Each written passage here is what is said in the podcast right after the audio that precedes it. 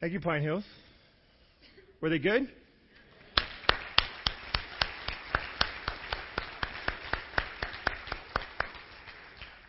And thank you very much for this. I'll, um, I will uh, take a look at all the things you read. It's like getting your yearbook, you know.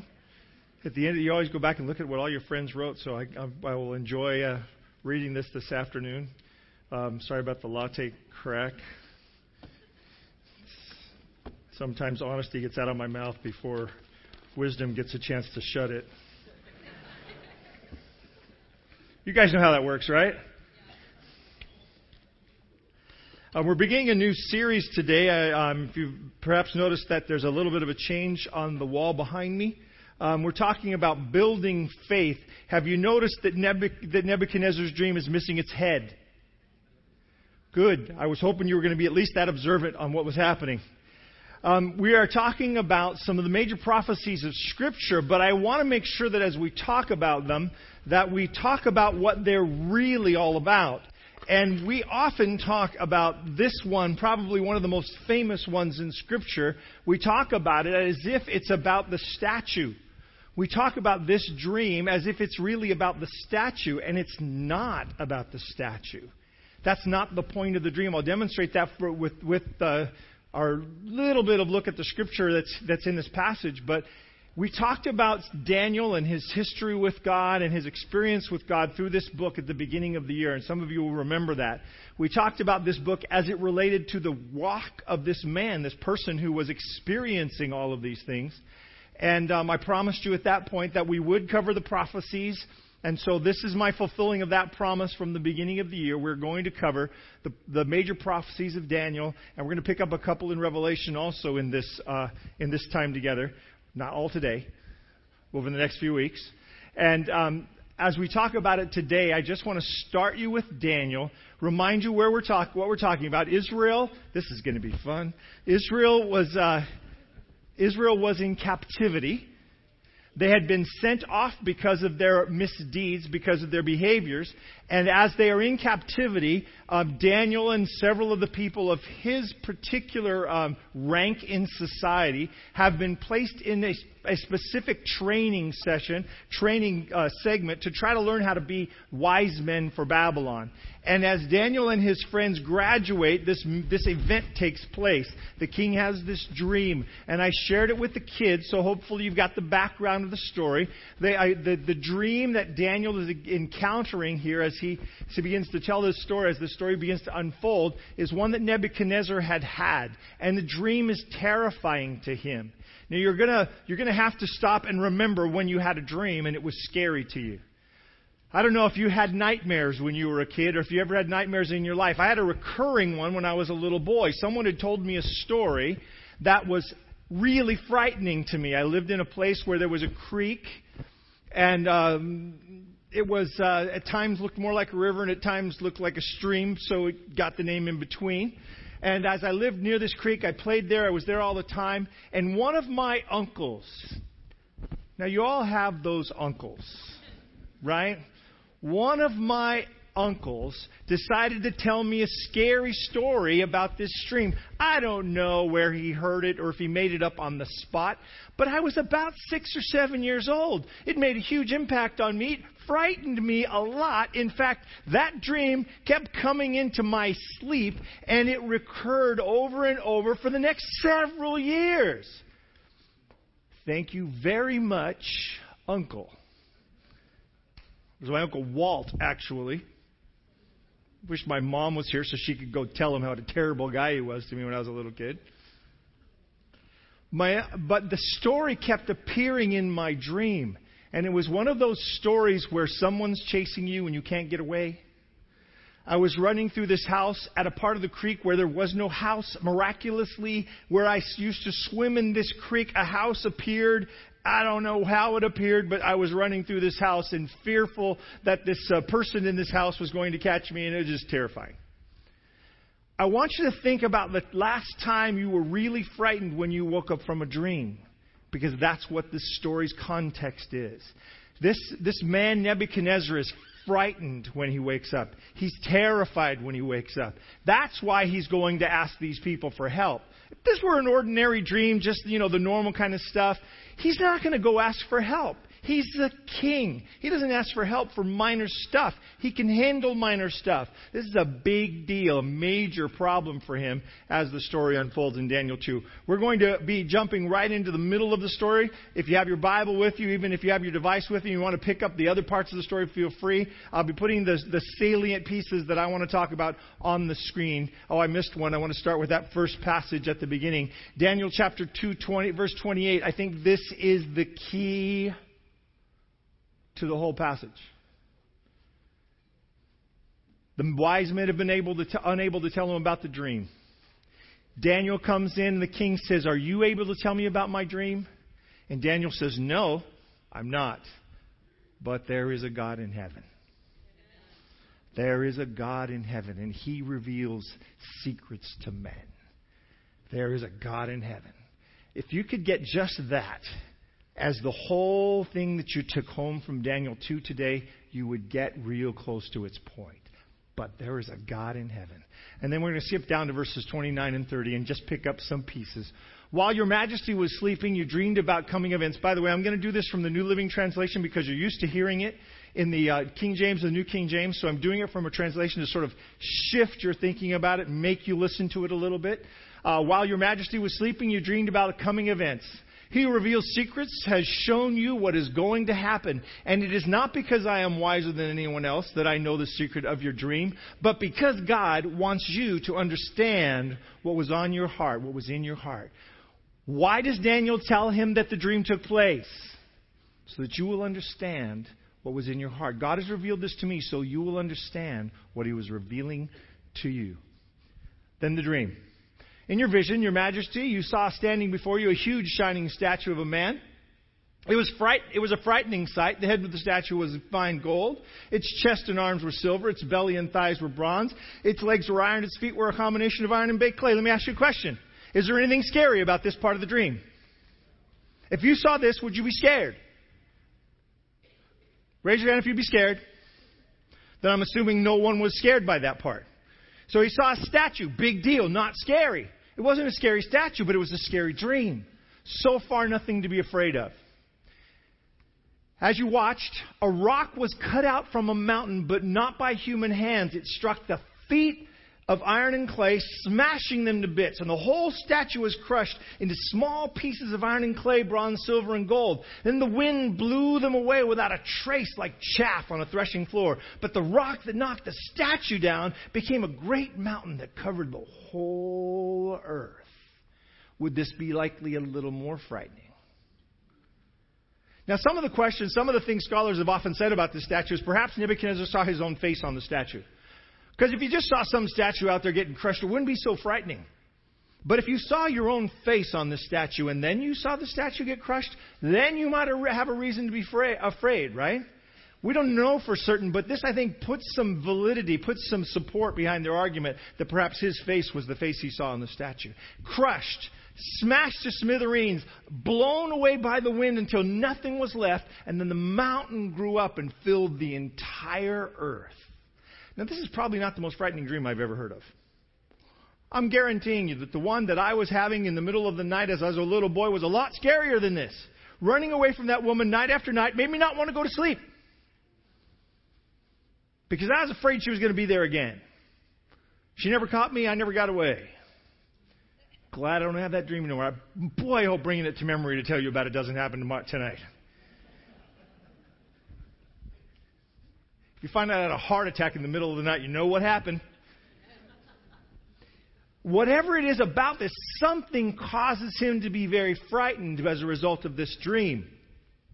So, what's the point of his dream? If you just saw that much of it, what was the point of it?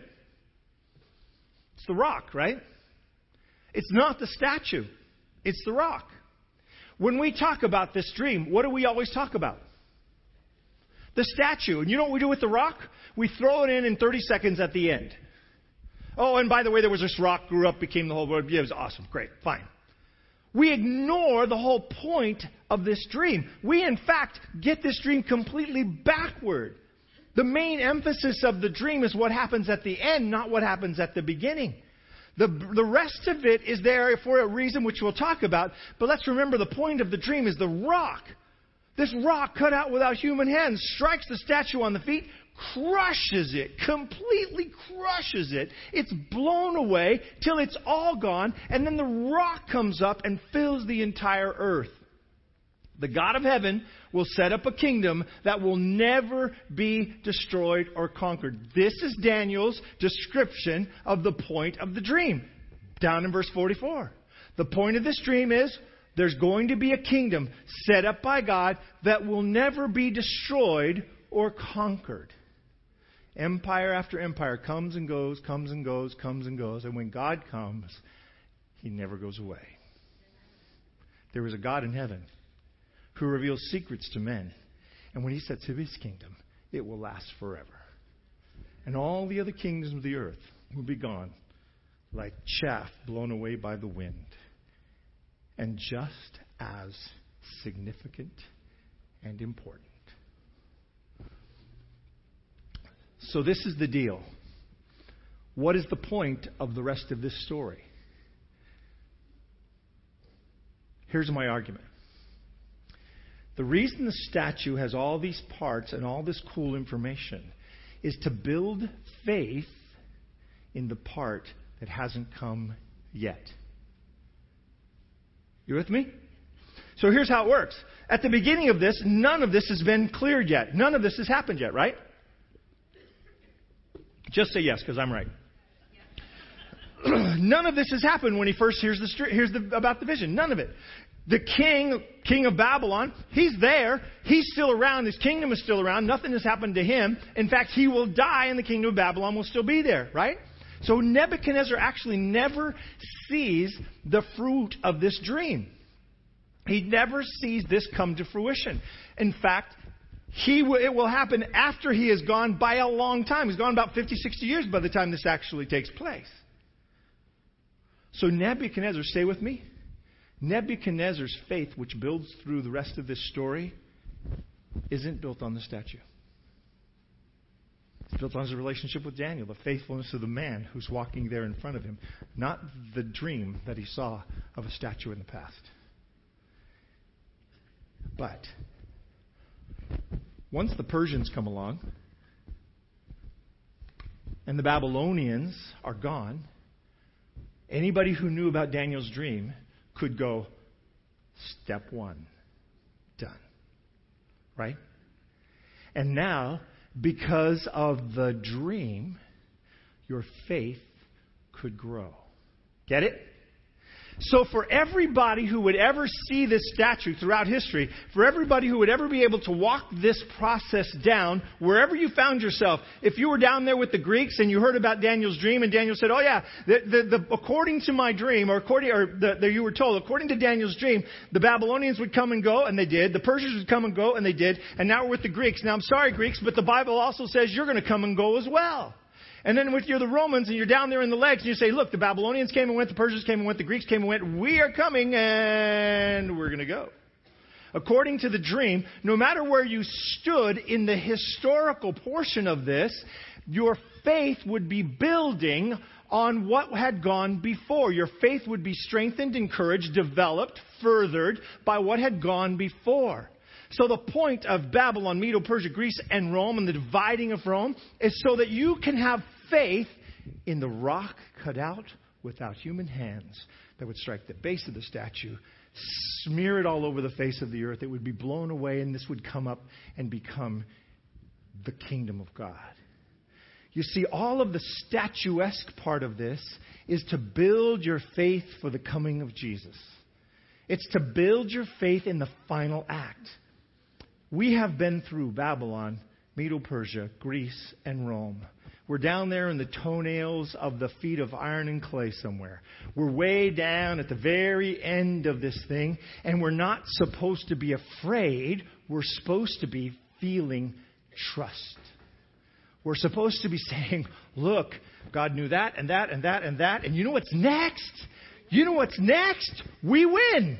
You know what's next? The second coming. You know what's next? Jesus. We're supposed to be excited about that part. We're supposed to be saying, hey, look at all of that stuff is gone. It's happened. So we're down in the toenails somewhere at the end of this thing, and Jesus is coming next. And you're supposed to be getting real excited about that because God has been faithful throughout the generations, throughout history, for thousands of years. And here we are sitting on the edge of eternity saying, Come, Jesus, come.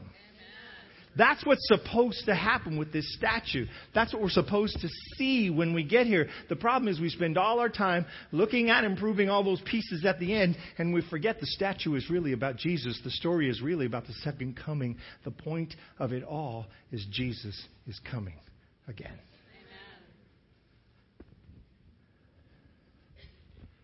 So Jesus was sitting with his disciples last night on earth with them before the resurrection. And they're sitting around the table. They're sharing that Last Supper, passing around the, the emblems that have become familiar to us. They've finished the Passover meal. And Jesus says to his disciples, One of you will betray me. Do you remember what the disciples do next? The disciples start asking the question that is so revealing of their characters and of where they stand in their relationship with God. They all ask, Is it me? Now, would you ask Jesus that question? Or would you be saying, Not me, maybe him? Now, he, I question. I've questioned him all along, not sure why you brought him along anyway. Right? Isn't that how we would handle this? Aren't most of us going to be saying, uh, yeah, maybe uh, John, he's kind of young, he's not really with everybody else. I think maybe John. Wouldn't you be looking for somebody else to blame? The disciples all say, is it me? Am I the one? Because they question their own relationship. They know the fallacy of their heart. They know the brokenness of their insides. They know the sin that has a grip on them. And they say, Lord, I could see myself doing that. Is it me? Is it me? I hope it's not me. You know who doesn't? All the rest of these guys might fail you, Lord. I've looked at them, I've weighed them all out. They're wanting. Me, I got this. You called me Rocky, and I'm in to the end. Solid as a rock. Yeah, Mr. Little Girl makes you cry and deny Jesus three times. Peter. That's going to be a tough story in heaven, don't you think? You think maybe God will just wipe that story away from our minds so that we don't get there and ask Peter, what in the, why were you scared of a little girl? Sitting around a campfire with a little girl. Why did that scare you so much? Or would we more likely say that would have scared the daylights out of me too? Maybe. The important piece, the reason I've taken you off into the upper room, is what Jesus says next. He says, I tell you this beforehand so that when it happens, you will believe that I am the Messiah. He said, I'm, I'm revealing the future to you. I'm revealing that one of you is going to deny me. And when Judas does it, when this happens, and one of this inner circle of ours breaks out and actually turns me over to the Romans, when it happens, I want you to look at it. I want you to see it. And I want you to understand that, that because of the fulfillment of that prophecy, you can believe. We have often used prophecy as an attempt to predict the future. That's not the main point of prophecy. It's a nice side effect. I mean, if you're sitting back there with the Greeks and you're looking at the Romans, you could look at them and say, look, Babylon, Medo Persia, Greece, hey, they're going to come, but they're going to go too. Saw Daniel's prophecy? They're not making it through either. It's nice to be able to be right. I mean, uh, uh, Arthur Maxwell, when Hitler was storming across Europe and it looked like he was going to win, he was going to just take over and unite Europe.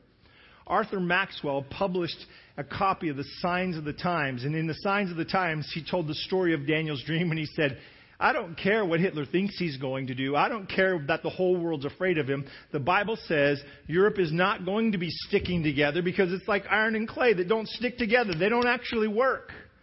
We just saw in our own time another experience of this. Men have tried over and over again to unite Europe. We just saw the Brits bail on the European Union. Brexit, a brand new word, the British exit. They bailed on the European Union and the whole thing's looking a little crumbly now. Maybe like iron and clay, trying to stick together but not actually able to do it. You know that when the First World War started, all the participants were cousins?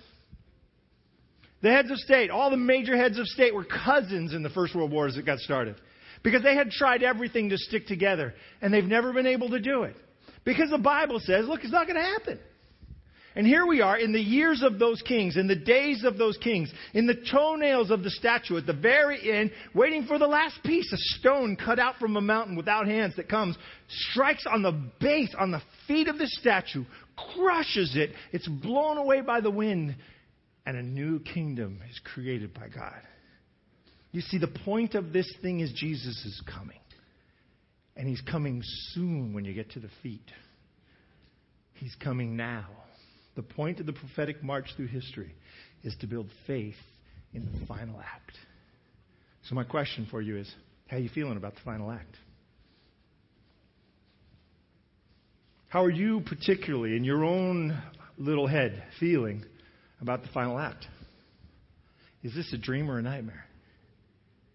Is this exciting or is this nerve wracking? When you talk about the second coming, when you think about the second coming, do you look at it and say, oh my, Jesus is coming? Or do you say, oh my, Jesus is coming? Which one do you use? Which phrase? Which, which piece of your heart? Are you a little bit terrified by this? Are you like, oh no, Jesus is coming. It's kind of a nightmare thing. I just oh, don't know. Are you all about the layaway plan? I don't want to do that. I don't want to be there for that. Or are you about, hey, I want to be awake, alive, and see it all and see Jesus arrive? Have you read Revelation? Have you figured out we win? Go to the end of the book. If you don't know, read the last three chapters. It's all right there. We win. It is true. Thank you very much for reminding us last week. We had a baptism last week, which was awesome. Then one of the participants of the baptism, we will leave him unnamed. He's just over there stood up at the end and said something that we've talked about in this church for a while and we'd kind of forgotten about. He put up his arms as he came out of the water and said, We win. Amen. Thank you for the reminder. The book says we win. You, end, you read the end of the article, read the end of the story. When you get to the last page, it says we win. Is that something to be afraid of? But yet we sit there on pins and needles about the second coming worried about the second coming. Why is this a nightmare? During the reign of those kings, the God of heaven will set up a kingdom that will never be destroyed or conquered. Why is that frightening to us? The answer is pretty simple, right? We don't know if we're in. We're not sure whether we're on the winning side or not. Right? Isn't that what's scary? Because we know the alternate, alternate on this story too. There's, a, there's two halves. There's winners and there's losers. Can we just clear up who wins here right away? Those who are following Jesus are on the winning side. Now, I don't want you to look at your neighbor and question their, their following. Stay right in your own seat. That's the only question you have to answer. Am I following Jesus? You don't have to answer how good you're at, you are at it, because you're terrible at it. I can answer that for you. But it's not any different than David or Moses or Elijah or Jeremiah or Peter, Paul and Mary. Uh, Peter, Paul. Ah, see, all you people from the remember the '60s, remember that. Those of you who are under about 40, you just went, "What?" It's an old band. Look it up on Google.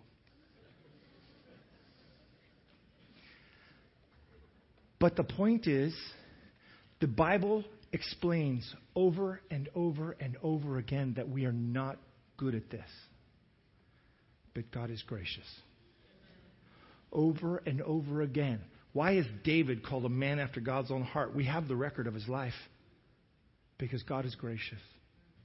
Why is Moses, who blew it so bad he wasn't even allowed to go into the promised land, who killed the guy before he even started following Jesus, who was terrible as a leader half of the time. Why is that guy getting in? Why does the Bible say, yeah, he's in? In fact, we've got evidence because he shows up on the Mount of Transfiguration. Not only do we, are we promised he's in, we can prove he's in. How did he get in? Graciousness of God. Because God, listen carefully to this next phrase, it will change your life and change your understanding of the second coming. Jesus is trying to get you in, not keep you out. He's doing everything he can to get you in, not to keep you out. The cross is absolute proof of that. He will go to the length, to the absolute emptying of heaven to try to get you in, not to keep you out. This story is a happy story. There will be lots of empires that show up Babylonians, Medo Persians, Greeks, Romans, the whole of Europe. It's all going to come, it's going to go, but then Jesus is going to come. And we live in the bottom part of this statue. We live somewhere at the end of this thing. In the days of those kings. The days of those kings, that's now. That's the European kings. That's the division of Rome. That's us. That's where we are now. We've been living in that for a long time. Jesus is coming. Is it good news? Is it bad news? There's a guy named George who worked in a machine shop. He wasn't really a machinist. He was, he was a guy who kept everything else clean so the machinists could work. He wiped down the machines. He, he swept up the floors. Uh, if you've ever worked in a machine shop, I worked in a machine shop a little bit. The, the, the, the, the tailings of the steel, especially, and the, and the, uh, the other metals get very, very sharp, and you can cut yourself really easily on them. And to keep them clean and keep them out of the way allows you to keep moving. That was George's job. He just kept cleaning up. He was constantly moving through the shop, sweeping things up, keeping things clean, wiping down machines, making sure they were ready so that the, the operator didn't come in here, lay his hand down on the machine, cut himself wide open, and stop the whole day's production. That was George's responsibility. And George wore a pair of coveralls. And George's coveralls got messy from this job because he just he was always in the midst of the grease and the grime. He's picking stuff up all day long and throwing it away, and so he's getting this stuff on his on his clothes all the time. And it came time for this to for the for the uh, for the end of the shift, and everybody's kind of wrapping up. You know how people anticipate the end, the, the end of the day? Everybody kind of straggles in at the beginning of the day when you're going to work, but everybody's ready. When that clock is about to strike five, everybody's sort of cleaning up and waiting. They're blowing off and keeping their machine ready to go. They've closed down the job. They put the last, and they're just watching that clock. Watching like people at church about noon. Everybody watches the clock. Except around here, it's 11:15, 11:30. You start looking at the clock. I see you as, you're, as, he's, as it, that day was coming to an end, everybody's kind of getting prepped. The guys who are running the machines, they've taken their coveralls off, they've hung them up, they're wiping the last bit down, and they're watching the last couple of minutes click away. And there's George, he's in his dirty old coveralls. One of the operators, the guy who's actually telling the story, says, I, I looked at George, who I knew was a believer. George would wander around singing songs, praising Jesus all the time in the middle of the shop. And so I, I knew George was a believer. And so as he's wandering around, kind of, you know, still in his dirty old coveralls, the seconds are going by. It's almost time for us to go. And I said, George, you ready? Because I'm ready. I said, Well, you don't look ready. He said, Man, it's, it's almost time to go. You're still in your grimy old coveralls. At that point, George revealed something that this guy had never known before. He zipped down his coveralls and he pulled them back to reveal a perfectly clean and beautiful set of clothes to go home in. And as he dropped his coveralls on the floor, picked them up, hung them on the nail, he was ready to go home. And he said, I'm always ready. So that I don't have to be worrying about getting ready. It's like being ready for Jesus to come. You see, if you have the robe of righteousness, you don't need any other preparation. If you've accepted the sacrifice of Jesus as your own, if you've accepted the blood to wash away your sins, if you accepted his covering, then this is a great story. This is a powerful, wonderful story. Everything has disappeared, everything has come and gone except the last bit. Everything has come and gone except the final answer to the prayer of Jesus. Do you remember the prayer of Jesus? We go through this like it doesn't mean anything either. We say this and we kind of we kind of recite it without thinking about the words. Our Father in heaven. Again, this is in the new uh, Living Translation to just give you a, a pause to think. Our Father in heaven, may your name be kept holy. May your kingdom come soon. You know, G- Jesus said, pray like this. Right? He said, pray like this. This is, this is the model. This is what you should do. Pray like this. As you pray, you should be asking a simple question. You should be praying a certain thing. You say, May your kingdom come soon. May your will be done on earth as it is in heaven. May your kingdom come soon. That the prayer on the, on, the, on the lips of the believers over and over again, that prayer keeps repeating, We'd like you to come soon, Lord Jesus. We'd like you to come soon. This world's a mess. We're in trouble. There's a lot of messy things going on here. Could you come? Would you come soon? You know, the Millerites were sort of the, the, the root family, the, the, the, the, that, that, that background where we all came from, where Seventh day Adventism was born. The Millerites were looking for Jesus to come with joy and excitement. Did you know that? They were actually excited about Jesus coming. And so many Adventists today, so many Christians today look at Jesus' return with angst. Can I just suggest? Can I, can I insist that it's the wrong attitude? That as we look at Daniel, Daniel says, Hey, God told you that would happen, and He told you this would happen, and He told you this would happen, and He told, he told you all of that. You can trust Him. He knows what He's doing. And you know what the next thing is? The stone.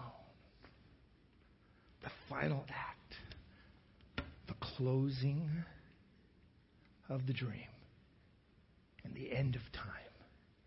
And with a smile on your face, you can say, covered by the blood, washed and wrapped in the robe of righteousness. His grace is still here today. In my ups and my downs, He has me covered. And so, I look with joy and anticipation to the last day of Earth's history. Sin is no more. Sadness is no more. Sorrow is no more. Pain is no more. Death is no more. Jesus comes. Let's pray. Thank you, Father, that you are trying to get us into heaven, that you are doing everything possible to make it our destination. Today we surrender to you. We surrender our desire to do this by ourselves on our own. We surrender our pride. We surrender our attitudes. We surrender the belief that we can change your heart toward us.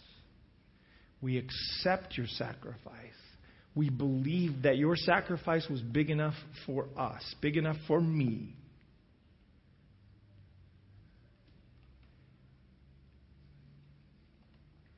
We ask that you would take us by the hand, that you would take us home to stand with you on that great in that great place you have prepared. We look forward to that day. We look forward to your coming. We look forward to the blessing. We await you with joy and expectation, anticipation, because we win. It's guaranteed because of Jesus' resurrection and because he won. We choose it, we accept it, we believe it today. In Jesus' name, amen.